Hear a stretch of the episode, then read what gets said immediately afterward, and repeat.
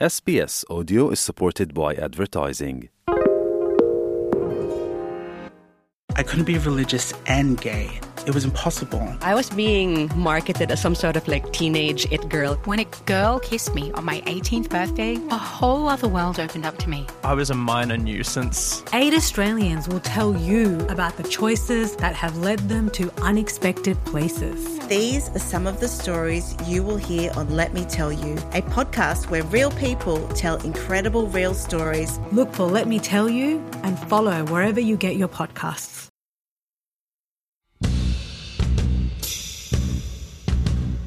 Welcome to Eyes on Gilead, the book club. She said you could believe in Gilead or you could believe in God, but not both. We, of course, are a podcast dedicated to The Handmaid's Tale, but we've got a very lengthy wait for season four of the TV series, and Margaret Atwood has just released a sequel to her iconic book. One question about The Handmaid's Tale that came up repeatedly is how did Gilead fall? The Testaments was written in response to this question. So, of course, we couldn't resist delving back into this weird world one more time this year. I'm Fiona Williams, and I manage our online coverage of movies and TV here at SBS. And I'm rejoined by my fellow resistors, Natalie Hambley of SBS Voices. Hi. Sana Qadar of ABC Life. Hello. Hayley Island of SBS On Demand. Hi. Hello. And one very unsnoozy baby Greta, who has had a growth spurt in the month since we've been here. So, as I say, we have just read The Testaments, the 400 page tome that wraps it all up, wraps mm. up all of The Handmaid's Tale. And I should say at this point, if it's not obvious, we're doing a book club about this book, so we're going to get into the detail of the plot. So, if you haven't read The Testaments and you plan to read The Testaments, hit pause, go and read the book or listen to the audiobook with Ann Dowd and come back and rejoin us because we are going to get into the nitty gritty on this epic book. So, a recap for those who have read it The Testaments takes place more than 15 years after the events of The Handmaid's Tale, and the theocratic regime of the Republic of Gilead maintains its grip on power. But there are signs that it is beginning to rot from within. At this crucial moment, the lives of three radically different women converge with potentially explosive results.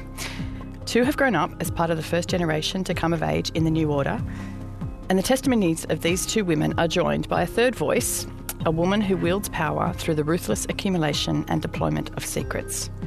So, as the Testaments unfolds, Margaret Atwood opens up the innermost workings of Gilead as each woman is forced to come to terms with who she is and how far she will go for what she believes. Well, let's do our round the room. What do we think? Let's go first impressions and what stood out for you. Natalie, I'm looking at you. I feel like this book is such a gift for us Handmaid's Tale Tragics because we tried to guess earlier this season about what would the book be like and what would be in it. Yeah. And we like we completely got it wrong because of course we did. but like if I could have had a wish list, I would have said I really want to see Hannah and Nicole and find out what happens to them when they, you know, when they're like, you know, 15 years in the future. And it's like, she did that. Mm. So I'm thrilled. Okay. In terms of what stood out, that's a really that's a really hard one to answer. That's why I'm not going first. it's interesting to see how it is so much different from the TV show because it has to be a lot quieter. And in some ways, some of the parts that made my heart race and made me get stressed were the sort of things that wouldn't actually work on TV. Mm. So, like what? Anyway. Do, you, do you have an example? Um, I think in the TV show, we're, we're always quite stressed every episode. You know, there's always that sort of heightened drama and you, and you don't know what's going to happen. I kind of didn't really have that in the book, and I didn't really get that until the very end mm-hmm. when. Um, we've got to figure out if, what, what we're going to call them. I'm just going to say Hannah and Nicole. When Hannah and Nicole were doing their big escape from Gilead, and at some point they were putting on normal clothes, I'll say, and and her tattoo got caught in the clothing. Mm. And I thought for sure that that microdot had fallen out. Mm. And I was stressed from then on. I just, I thought this whole thing has been a waste. And I thought they're going to die, or they're finally going to go to that tattoo and try and find it, and it's gone. And Gilead's just going to continue. And I was just so dismayed. And I thought, how would you show that on TV? And I yeah. thought, because it just describes the jumper getting a little snagged. Yeah. whatever it is. Yeah. Um, and then it turned out differently, I'll say. differently. All right. We are going to spoil, but maybe you don't want to go there right yet. Uh, Sana, first impression and what stood out for you? Um, can I just say I agree with you, Natalie, first, um, that that river crossing bit. That was the bit where my like heart was stopping as I was reading, and I was like, "Oh, I hope they make it." And that to me actually reminded me of the scene when Emily's crossing with baby Nicole, and how my heart stopped then. So for me, it was a little bit different. But okay, what stood out for me most, or my first reaction? Um, all I've ever wanted is for June to get out of Gilead and be reunited with her family in Canada and be safe and happy. And I'm so happy that that's where the book ends, that she, you know, she gets all of that. So I'm really thrilled to know that The Handmaid's Tale, you know, eventually when the series ends, that's sort of the ending we get to. I'm very, I feel very safe and, you know, happy about that. Um, in terms of what stood out to me, well, there's a lot. That is a hard question. I guess I'll say what a different reading experience this book was to The Handmaid's Tale. Because The Handmaid's Tale had a really like fragmented narrative, right? And it was very came in and out of time, and it sort of um, the narrative how it was structured reflected like June's really scattered and desperate thoughts. Mm. But this was really written like a thriller, and so it was a really easy read in a way that The Handmaid's Tale took a bit more work to get into. And so I wasn't expecting that, and I quite enjoyed that. I whipped right through it. so that's you know a, a larger scale thing that stuck out to me. Yeah. Okay. Hayley. That was actually going to be my first impression as Oh, well. is just how different these two books are. I reread The Handmaid's Tale again recently in the lead up to um, the Testaments being released, so it's quite fresh in my mind again. And apart from the final chapter being a symposium 200 years in the future and that nice mirroring between books, boy, are they so different. Like you said, The Handmaid's Tale is so uh, like claustrophobic and insular, and you, you only have uh, Offred's point of view. And yeah, this new book couldn't be any further from that. You get all these details about the inner workings of Gilead. You you finally get things explained to you. It kind of in the way that you had to work a lot of things out for yourself in The Handmaid's Tale. Everything's just kind of laid out for you in the Testament. So that was just a really a really big contrast for me. Both good in different ways.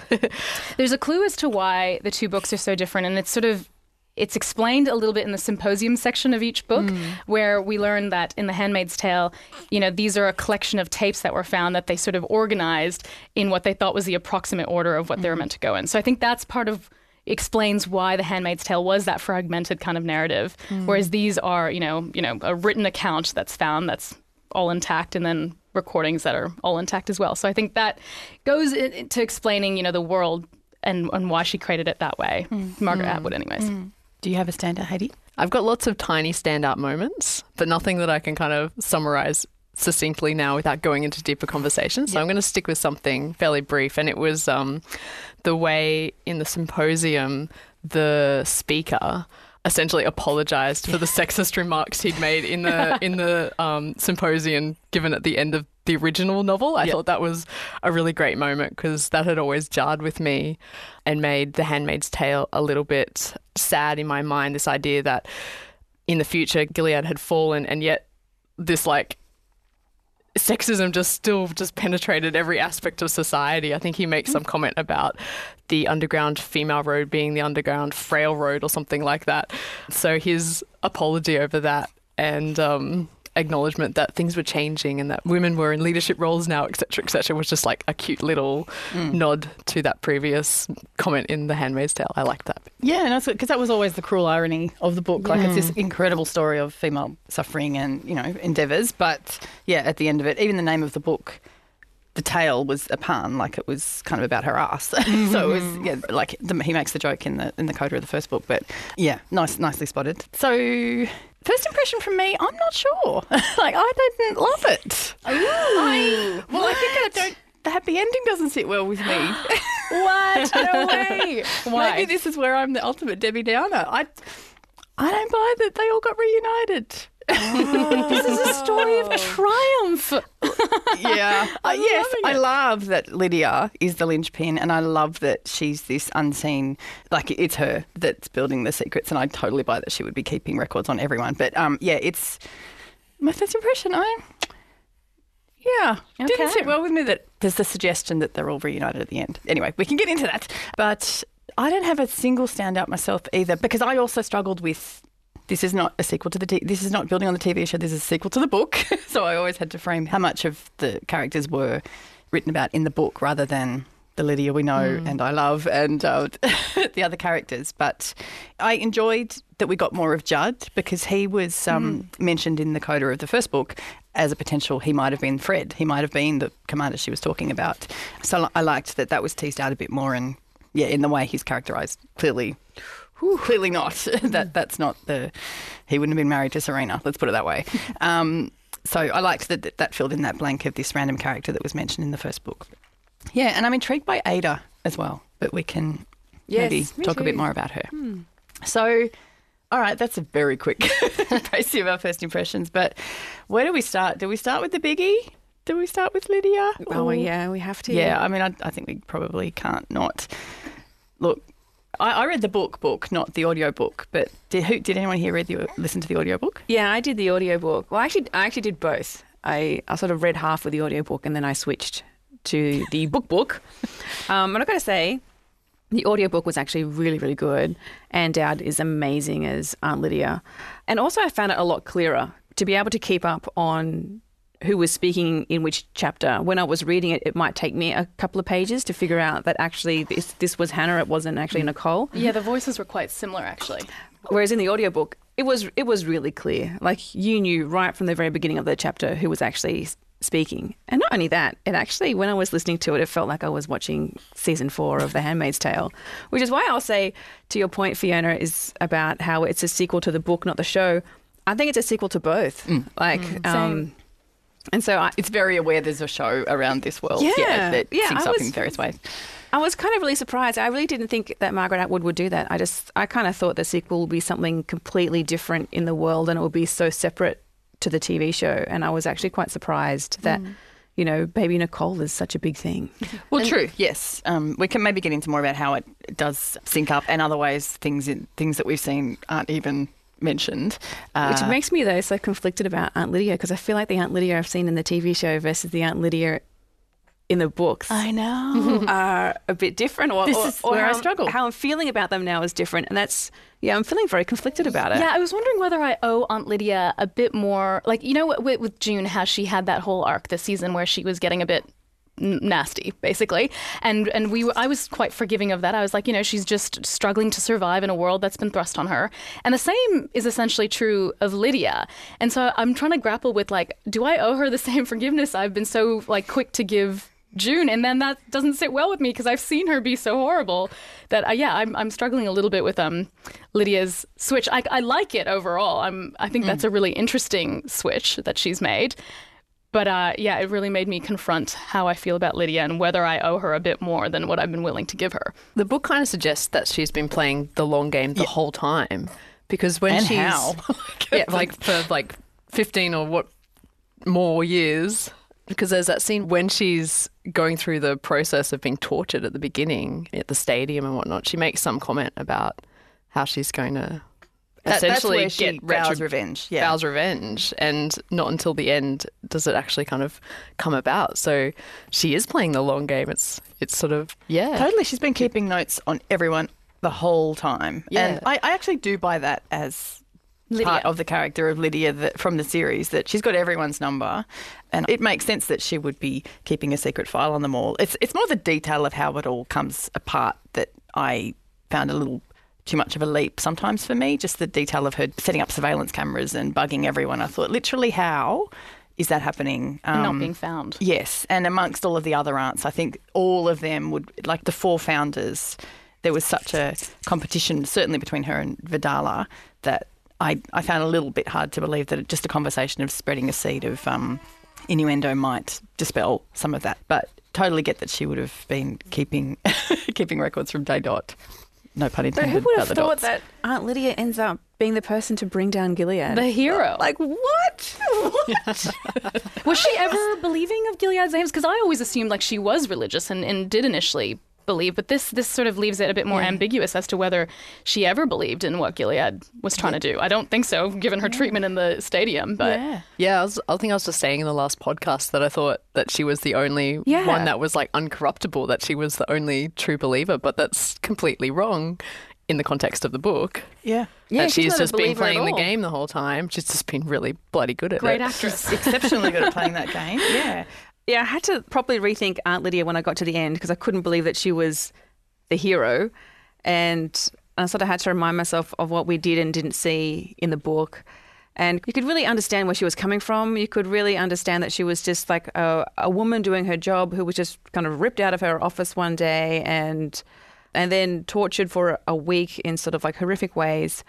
And it was all very understandable and you sort of felt sorry for her. But they did make reference in the book to like some of the evil and cruel things that she did in terms of punishing the handmaids and handmaids that had eyes missing mm-hmm. and things and things like that. And I just went, yeah, even though she was building this woman's world within Gilead, she did it very, very cruelly.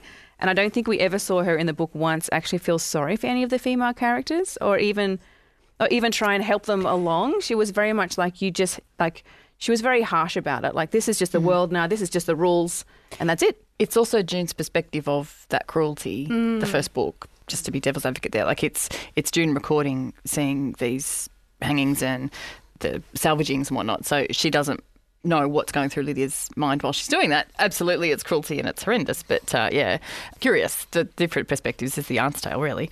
And as we find out in the testaments, it's the aunts who have come up with a lot of these rules and the commanders who have taken the credit for it. So I guess my question is because Aunt Lydia, she was given a choice in the very beginning. We we actually saw the path that she could have taken, which was there was a there was another aunt which she witnessed that when she was given the gun and told to shoot those women, who didn't shoot those women, instead she shot one of the guards next to her, and then she was she was killed herself. And so Aunt Lydia could have actually taken that route, mm-hmm. but she but she didn't. But I'm left at the end going. Should she have though? Because her whole life was in Gilead. She never actually escaped. And so she just basically had to live under this cruel regime for the next couple of decades and enact all this cruelty herself and live just living in this hideous world. And I'm assuming she didn't get out.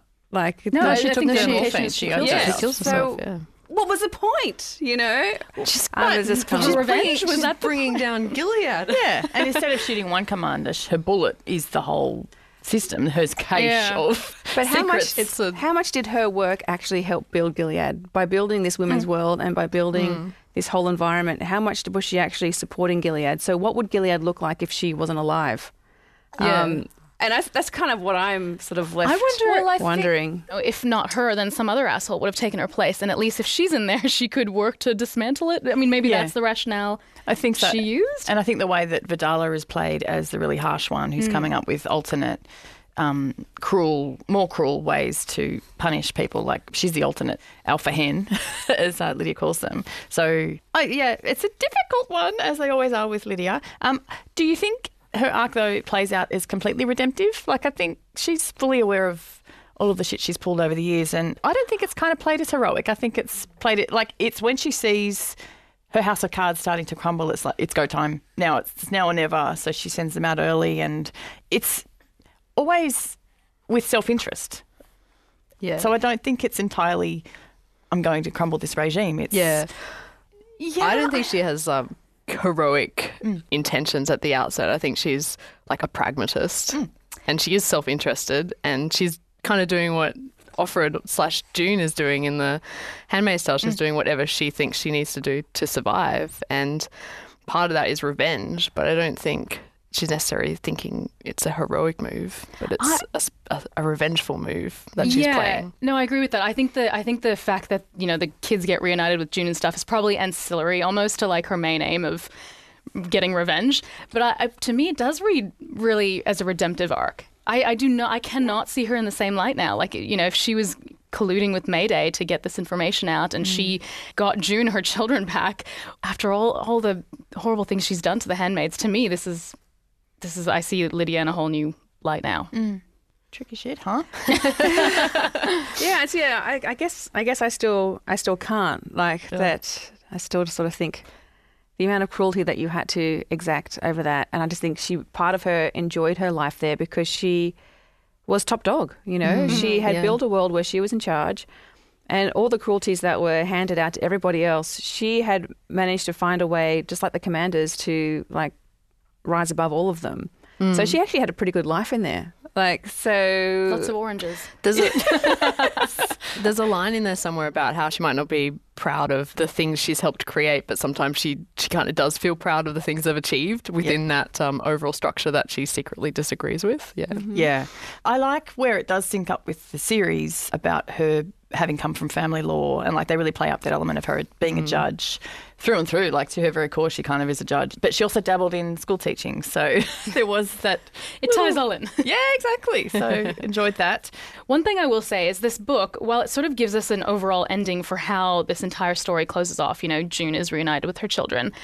To me, I'm really excited to see how the hell June eventually gets out of Gilead. Like I'm still I'm I'm hoping the series takes us there and we see her eventual escape. So to me, I feel like there's still lots left in the show that that makes me interested. Oh, yeah, we've Not been- to mention Fred and Serena, you know, their war crimes trial. Oh, yeah, Um, yeah. But I really want to see how, how June finally is successful after many failed attempts of getting to Canada. Yeah, she's she's given the TV. Margaret Atwood's given the TV series a few plot points to explore in future seasons. I think there was a mention of two assassination attempts on Yeah, uh, on yeah. June, and uh, she must escape. And also, it suggests that Nick escapes as well. Ah, yes. Yeah. Yeah. Um, Does it ruin it for anyone though, knowing that like eventually it's a happy end? Well, Yeah. Fiona, I think yeah, it does for you. Yeah, it does. Yeah, yeah, yeah.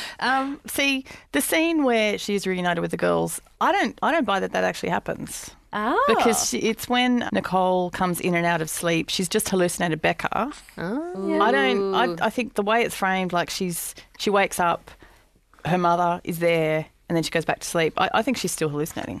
Really? Yeah, that's how I like That to read so it. So cruel. Because I just don't buy that June and Luke and Nick and. Hannah and um, It is Nicole very neat. I agree. all catch up. Typically, I would feel exactly the same, but I think because Handmaid's Tale is so horrific and because so much horrible stuff has happened, I'm like, I will take the happy ending because it has been a rough emotional ride. It's funny, right? Because with the original Handmaid's Tale, people always said that the ending was ambiguous and you didn't know what happened.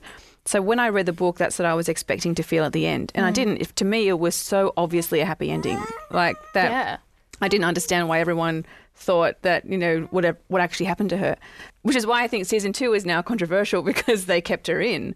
But also, she hadn't had Nicole, so she does need to stay in Exactly, she needs she to does have had the baby for the baby to get out now. Yeah. The Handmaid's Tale, the original book, for me, when I read that, it seemed quite obvious that June had a happy ending and that it was even. Um, of course, the academics in the future didn't actually know what happened to June. It was but, obvious to you. That's interesting. But there, but there, but there was a woman who had a who had escaped to Canada, and she went into hiding, and we never heard from her again. And it, it's sort of like she had sort of laid all this stuff out of how June potentially had a happy ending, which is how I completely read that. Mm. So it makes sense to me that in the Testaments she is again giving June a happy ending. She just keeps on trying to do that. Yes. I love like it. the right push thing to do. yeah. Oh, yeah. Okay. I guess I've got TV series head. so, like, I'm just seeing all of what she's pulling in there, and I just think for all of that, I don't think she can get up. but you know, I Yeah, it did feel funny. wrong. It did feel a little bit off to me when there was this kind of very quickly wrapped up happy ending at the Mm. end of the Testaments. It did feel a little bit insincere in a way. Like, no, no, no, it can't be that easy. Sorry, it's funny. it though, can't be that easy.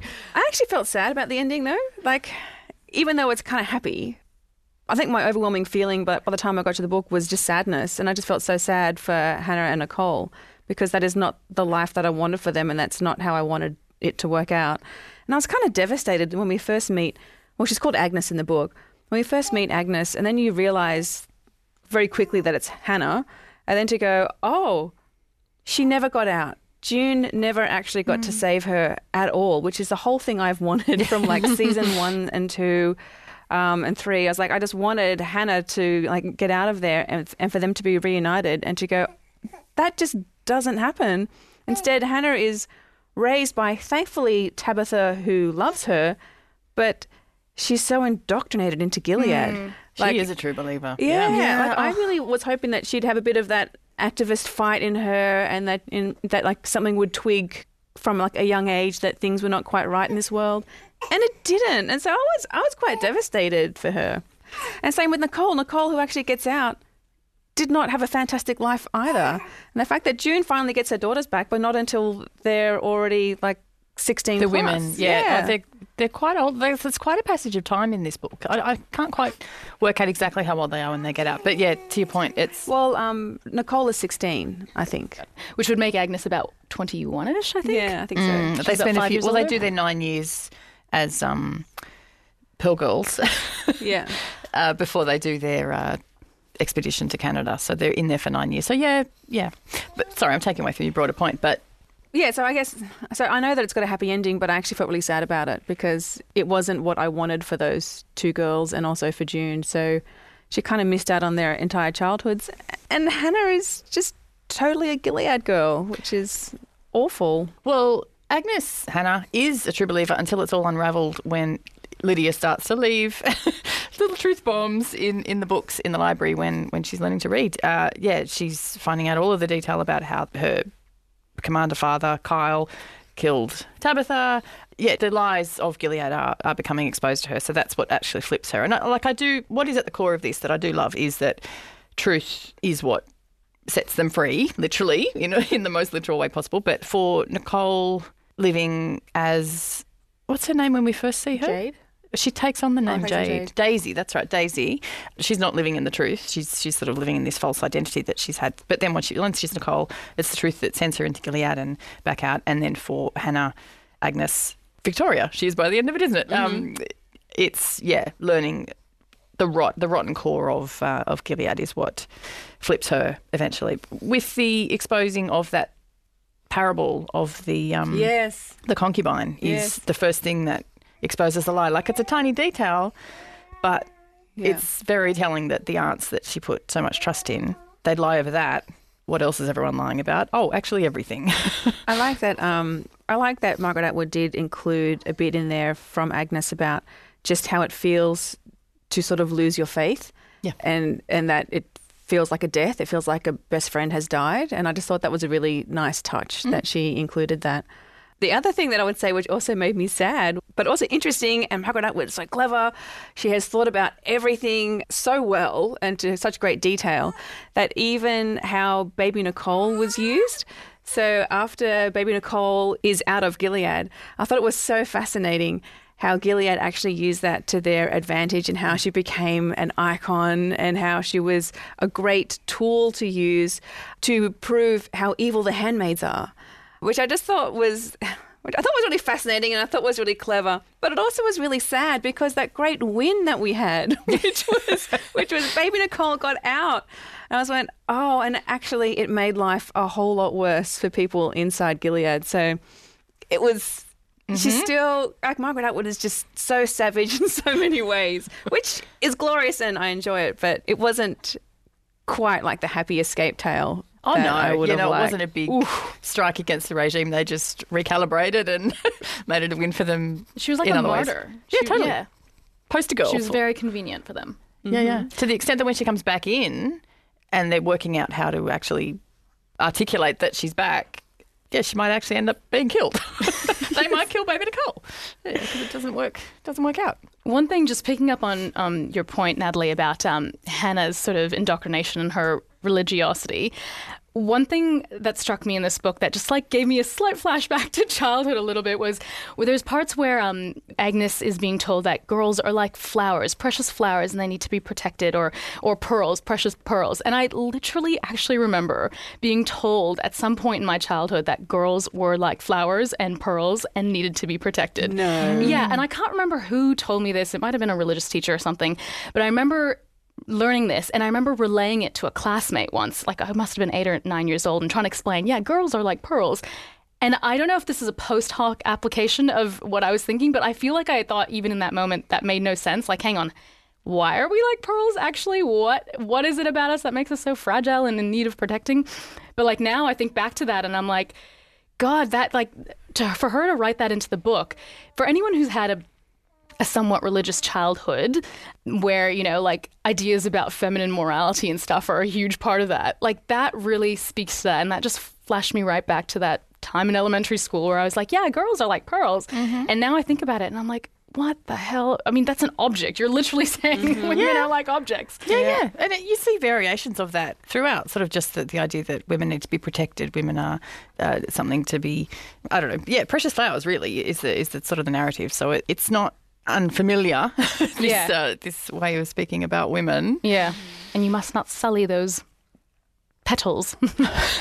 yeah, and so so when Agnes is talking about that in the book, we see her as when she's learning all that, and she's and she's also a little bit confused by it. I think, except that her testimony is from the future, so she kind of knows now that that Mm. was wrong. Yes. yeah.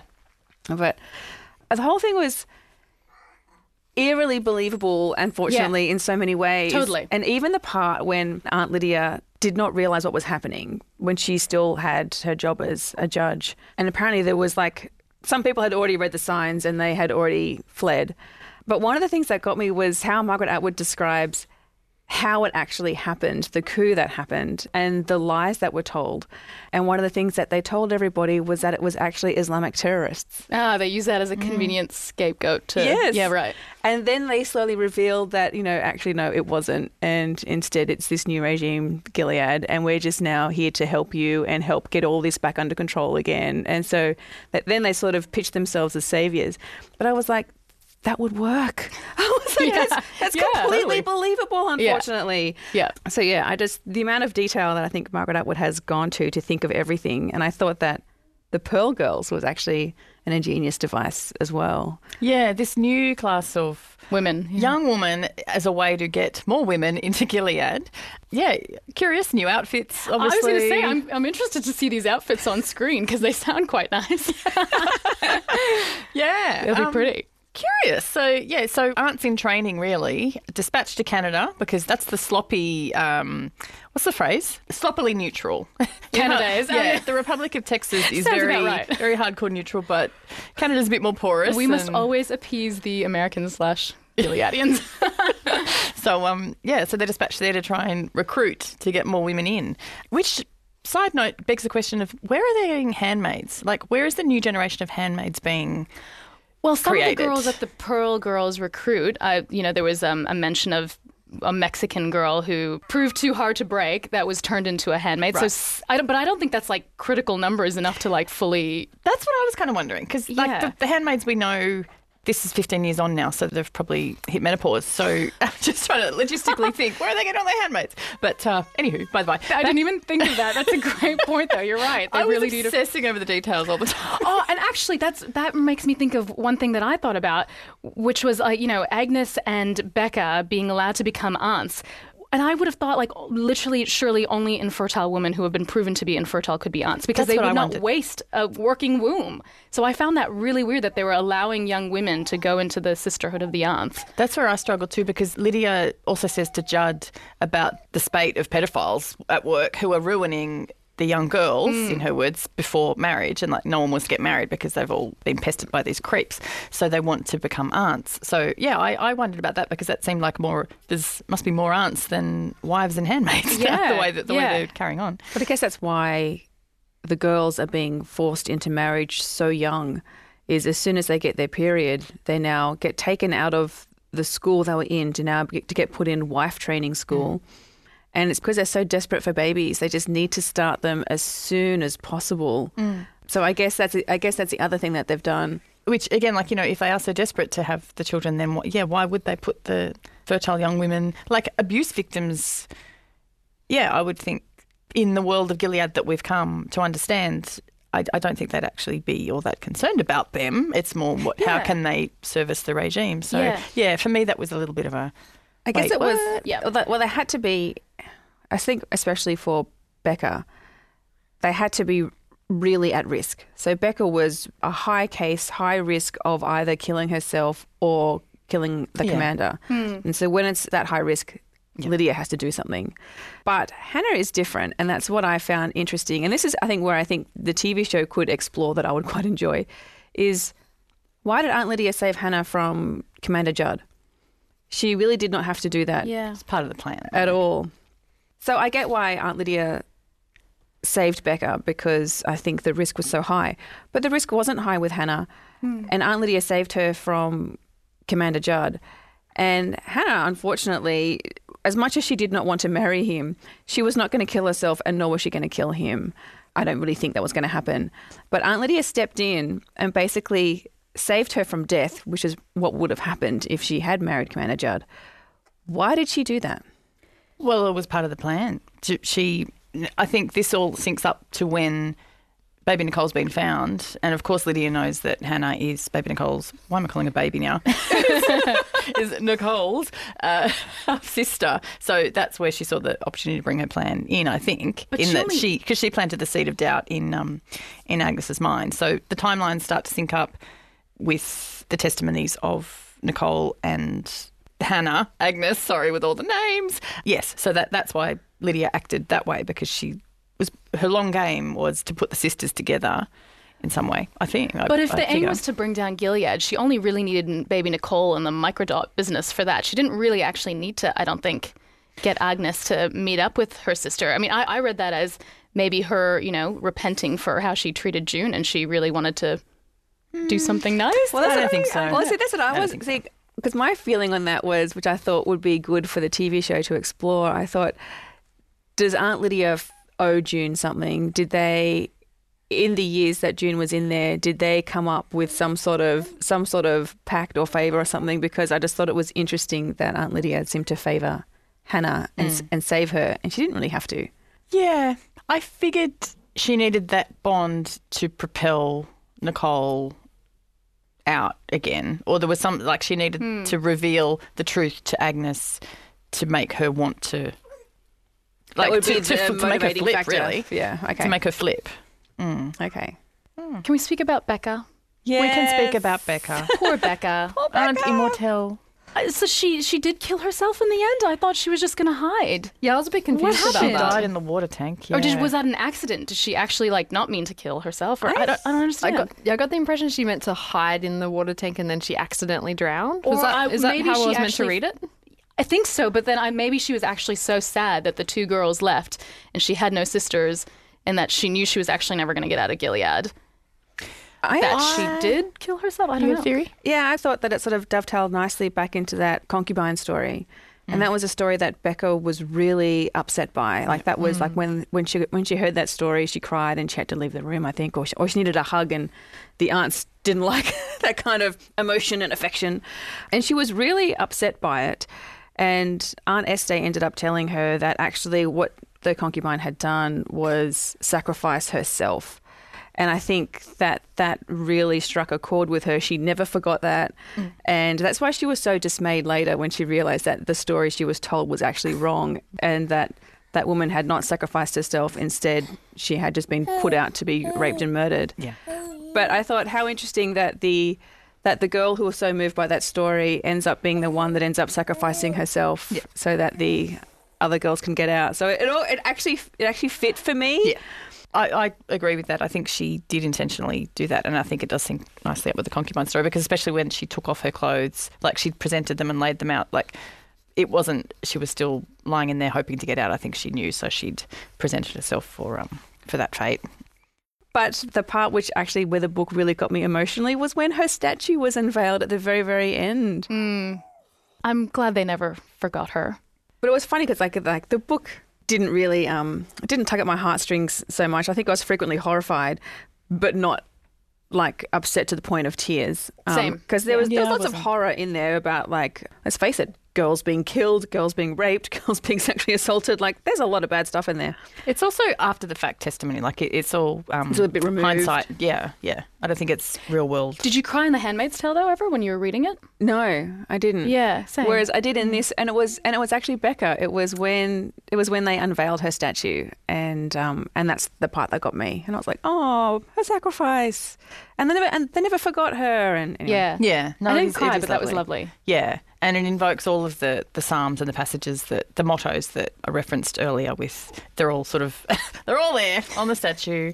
She was holding forget me nots. Oh, speaking of statues, yeah, there was like a savage bit in the book. Well, there's, well, there's heaps of savage parts, but that I enjoyed about this about the statue because the book starts with Aunt Lydia seeing her own Yeah. statue, and from Aunt Lydia's point of view, it's actually kind of flattering because it's when she was like younger and thinner, and the woman who actually made the statue was better than the previous woman who was doing it, so she actually looked like a human woman. She didn't have crazy eyes. Whereas the line you get at the end when you find out that that statue ended up being found at someone's house. And there is just a line in there which says that it was basically a, like it was really poorly made. yeah, that's right. That's right. I just, I just thought it probably would be because they weren't exactly fostering the arts in Gilead. were- were Although I did find it interesting that it was a female sculptress that made it. I would have Mm. thought, you know, they they wouldn't have been allowed to create all that much apart from like their little embroidery. Yeah. But I thought that was interesting. No, that's true. Yeah. And on the statue at the end, in loving memory, Becca, Aunt Immortelle, this memorial was erected by her sisters, Agnes and Nicole, and their mother, their two fathers, their children, and their grandchildren, and in recognition of the invaluable services provided by A.L. A bird of the air shall carry the voice, and that which hath wings shall tell the matter. Love is as strong as death. And that's the end of That it. was so nice. I know. Um, so I really hope that um, you see, I'm all for a happy ending, and I really hope, I really hope that that means that they got to live freely in Canada. That June didn't have to hide anymore. That Nicole didn't have to hide anymore. That I'm hoping that Gilead fell pretty quickly. Well, I think we heard in the epilogue that they went on to have children. Didn't don't the girls? Yes. Do I well, remember and that there's a reference to their children and grandchildren. Yeah, yeah. um, So they sound like they, you know, So it sounds like they ended up being able because I don't because Nicole was not grown up being free in that sense. She had a very which, which is what I found interesting was that even though she was out of Gilead, her life in Canada was incredibly sheltered. She Yeah. wasn't. She pretty much was barely let out, out of the house. They chose a school which had strict attendance. She wasn't even allowed to go to the mall after school. Her life, she said, was really boring. Was basically school and home, and, and a second-hand shop, which sounded great, by the way. yeah, yeah, yeah. but how did she end up with those adoptive parents? What happened to Luke and Moira? Yes, This well, is what I want to know. Yeah, yeah. How did she end up with the, and where where the hell are Luke and Moira? Yep. So well, my- Luke's in Mayday apparently. Luke, Yeah. Luke's part of Mayday, which is no surprise, really. Moira Ada felt like a bit of a Moira character to me, and I wonder if that was just Moira with a different name. I don't know. Yeah, Ada felt like a Moira or a June to me, but Ah. um, I spent a while thinking that Ada was June, Yeah, and then once, Oh, right. and then once they saw her photograph in the Bloodlines files, I realized, okay, it's not, it's not Ada then. But, the way she sort of was evasive about, well, why didn't she come? And like she said, I, di- I didn't get photos to you. There was a, a phrasing that sounded like I didn't have to see photos because I saw you. But um, yeah, but that was a bit of a red herring, I think. Yeah, I figured they were the characters that we know, but they gave them different names. And so, in in my mind, even in the book, it was Melanie and I've forgotten his name, um, Neil, Melanie and Neil. In my mind, it was Emily and her partner. Like, Oh, um, right. because things are a bit different in the book world. And so, yeah, same with Ada. I thought that in the end she was a great Moira. like, I thought she could also be Emily because she was um, talking about being part of the escape of Nicole. She was she was um, Oh, I, I a missed guide. that. Okay. Yeah, but yeah, we're all trying to Yeah. trying to put square pegs Well, around we holes have a here. lot but, of yeah. expectations for the show now. There's a lot that needs to be one is sorted. Emily. Yeah. Ada does intrigue me because at one point she says the same thing that Lydia, Lydia repeats a couple of pages later. She uses an expression that was odd to me. When Nicole is asking questions, Ada replies, least said, soonest mended. And then Lydia uses it about Mm. 15 pages later. Yeah. And I thought, hmm, Ada has been around Lydia, or there's some like she's echoing. They're, they're reflecting each other a little bit in the language. So I thought, has Ada been an aunt or Or is she Moira I don't know. and had face to face time with Exactly. Lydia? Yeah, which, I- which was part of what me still thinking that Ada was June, but Right. she's not. So I figured that everyone that Nicole pretty much grew up around all used to be in Gilead. Yeah. Um, so yeah, she would have. So in that case, Ada would have been exposed to that at some point. But she says she got out when she saw the signs, so she wasn't a handmaid necessarily. Or she said she wasn't. I'm just going to do a very quick shout out to Shunammite, Is that how you pronounce it? I could not Yeah. figure it out. which is a great part. It's a great, it's a great thing about the audiobook actually. Oh, right. Because you, act- 'cause you do actually realize how they um, pronounce various names and things. I really quite enjoyed her. Was But- she a bit of a like a pious little shit character? To me, Yeah. she was. Yeah. She was actually. Um, to me, she was Lydia Bennet from Pride and Prejudice. She was. she was just that sort of completely self-involved, not smart in any way to look at any danger ahead. She Social just, climber. Yeah, she just wanted the big marriage, and, and she's got four masters. You know. Mm. she was. Yeah, I, got, I, I needed that light relief, and also Aunt Lydia did save her in the end. Yes, she did. Oh, that's think. right. Yeah. She did from poisoning, lead poisoning, or some sort of rat poisoning. Rat poisoning. God, that guy was an asshole. So I would say, and so speaking of Jane Austen, there was a line in the book which reminded me of that fantastic opening line of Pride and Prejudice about every rich man must be in want of a wife. And Margaret Atwood has this line about Commander Judd, which is just, it's just, just horrifying, which is his wives have a habit of dying. Commander Judd is a great believer in the restorative powers of young women. so um, I kind of like that. As much as I'm conflicted about Aunt Lydia, I do like how she managed to um, exact her revenges. Yes. Yeah, no, I, I completely buy that element of the story that, and I, I love that ultimately it's her that plants the seed that then causes this whole infighting amongst all the commanders. I love it. Yeah. Part of me just still. How? How? Yeah, and also the the fact that she's so reluctant to share anything about herself with the other aunts really makes me question why she would be so frank in the writings just hidden away in the in the library there. It just doesn't gel to me that she wouldn't share a single thing, but then she's telling everything That's and and revealing things in the microdots. I mean, you would that that's a way to tell them to bring Nicole, but just the oversharing compared to this really Maybe it was the outlet she needed. Yeah, that, that's. The, I, Probably. I feel like I can understand that almost. You'd be so desperate to say something that you She's- say it to paper. and she's so she's so conflicted in herself as well. Even even when she's writing this, like she said, um, in her mind, it was the life that she was forced to lead. Yes. But even when she was saying that, she kind of knew that she was sort of being a little bit too kind to herself because she did have the option. Yeah, totally. Like she, I love that. Like she's very aware of her complicity in this, Mhm. and more than complicity, really. Like she's the chief enforcer in, in the regime. Yeah, so I don't think she's entirely off the hook as the hero here. I think it's a part of what is so incredibly complex about her. also, can I say, it sounds like Gilead never really expands beyond New England. Hmm. Do you know what I mean? Like it, it sounded like from the book, and there's oh, there's talk of maps at some point, but like there's Canada to the north.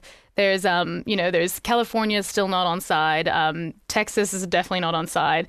They only get oranges every now and then because you know stuff from Florida isn't reliable. I think. Mm. Um, so it sounds like Gilead never really actually grew much bigger than it was from its New England roots, which I thought was interesting. I would have thought you know, given the battles in Chicago from the TV series and the rest, they might have gra- gained a bit more ground, or maybe they haven't. We just haven't been explained that, but it sounded to me like Yeah. it stayed quite contained still. Yeah, and the fact Texas is a republic, that's not the case in the TV series. I don't know if we've been to told about Texas in the TV series. I can't remember.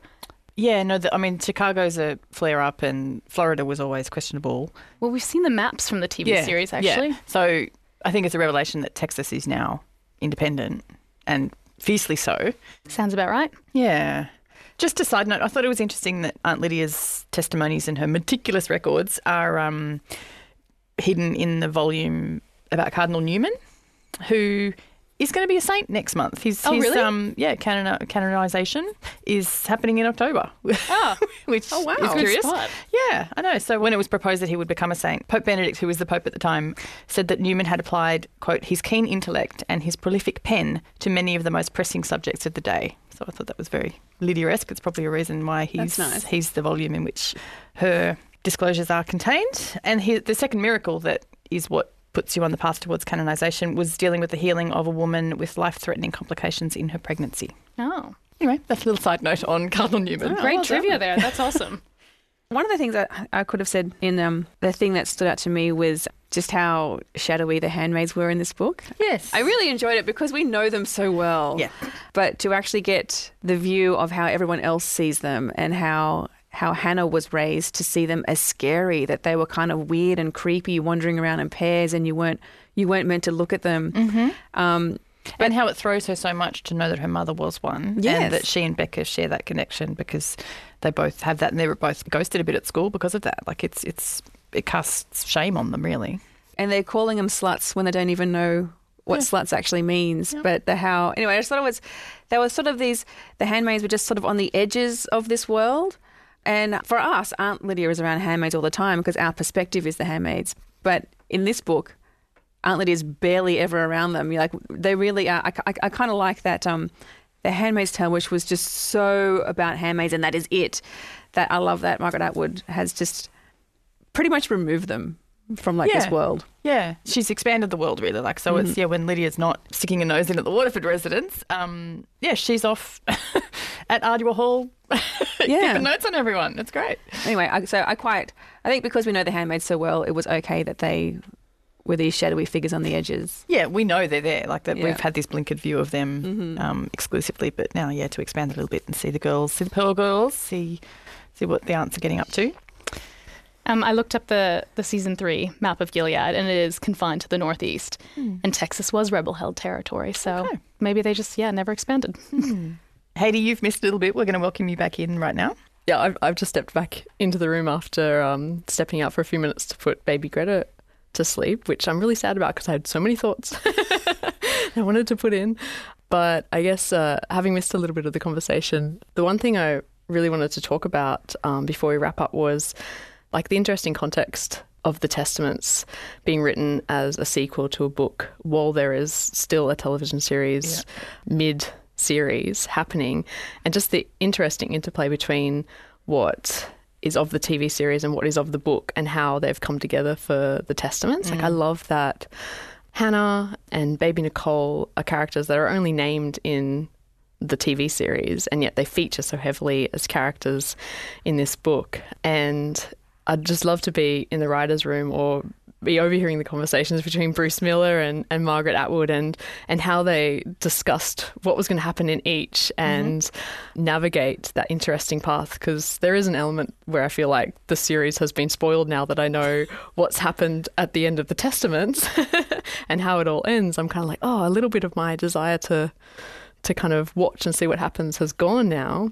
But at the same time, there's elements on which they've diverted, like uh, Lydia's backstory. Um, and it still hews a little true to that too, though. Like they're, it dabbles they're in. compatible, yeah, yeah. And I think Nick is not a commander in the in the book. It makes a reference to um, He's so deep underground now. baby but- Nicole's yeah, baby Nicole's father being underground and not a commander and not of rank and all this thing. Yeah. Um, Good for him.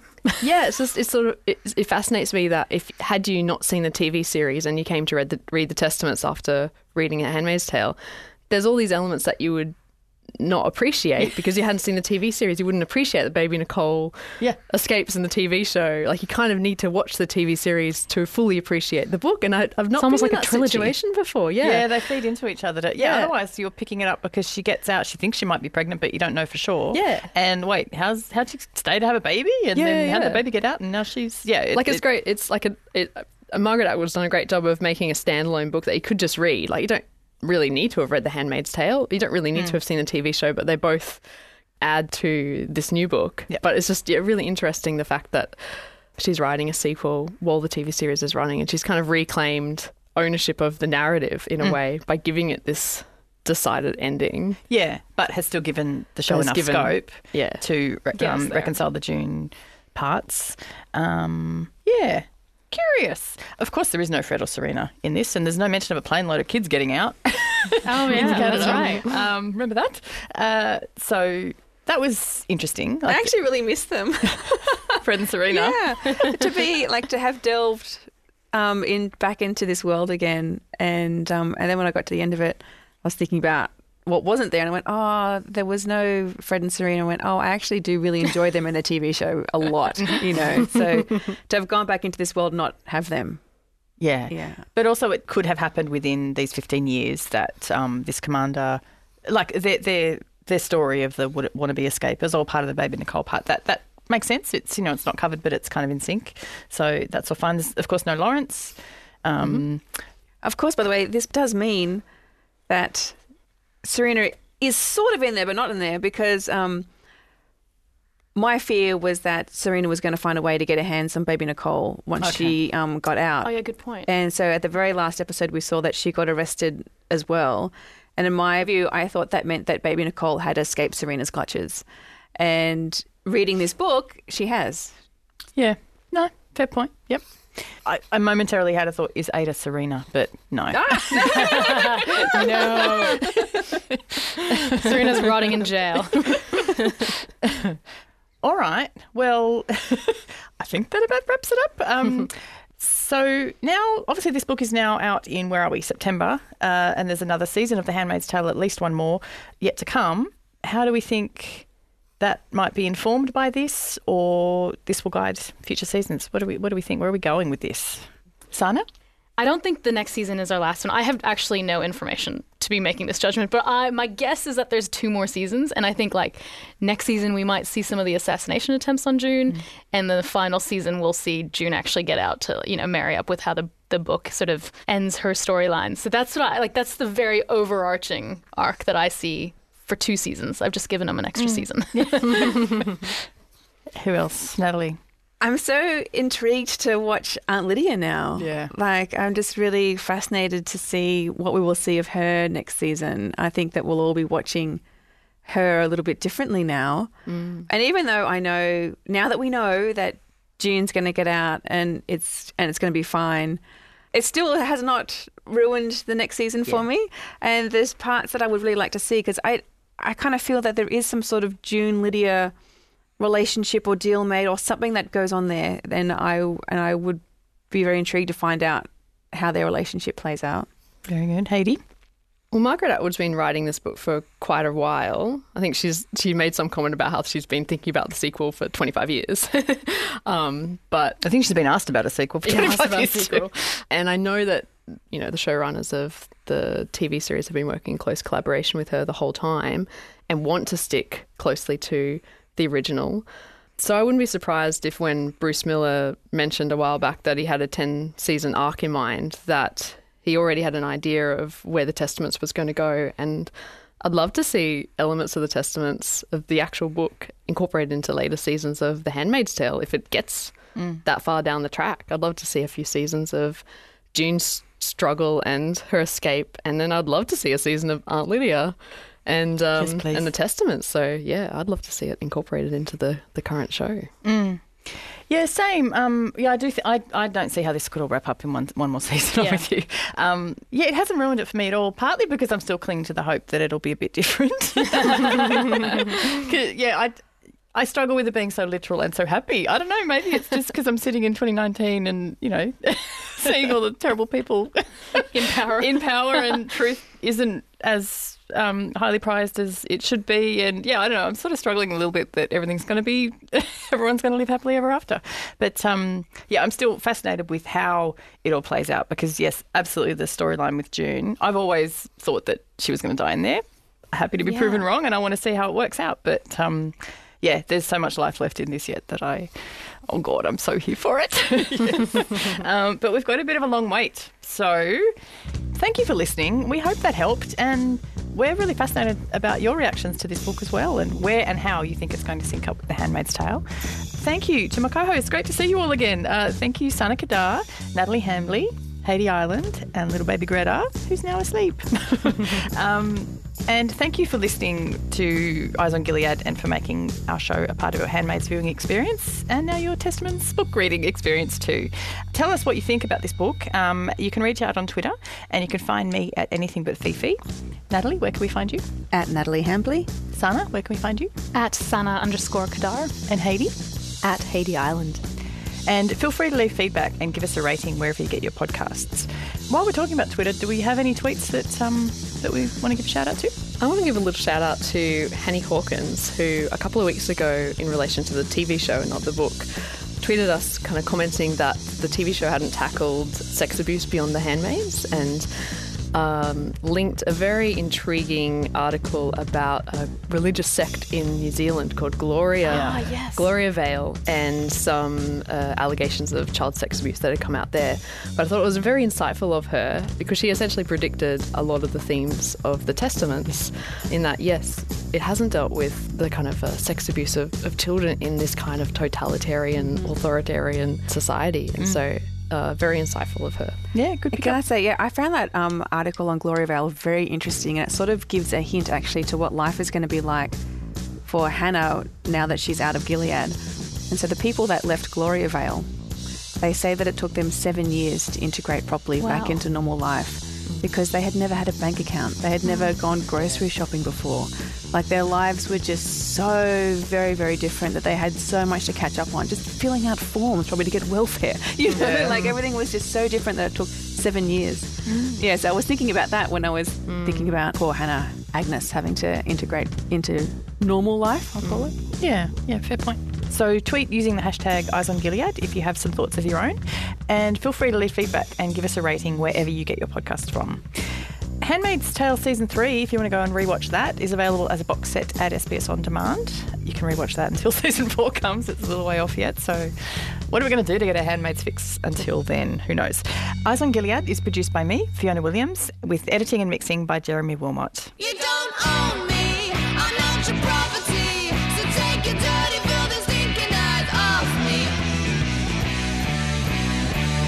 Until next time, sometime next year, don't let the bastards grind you down.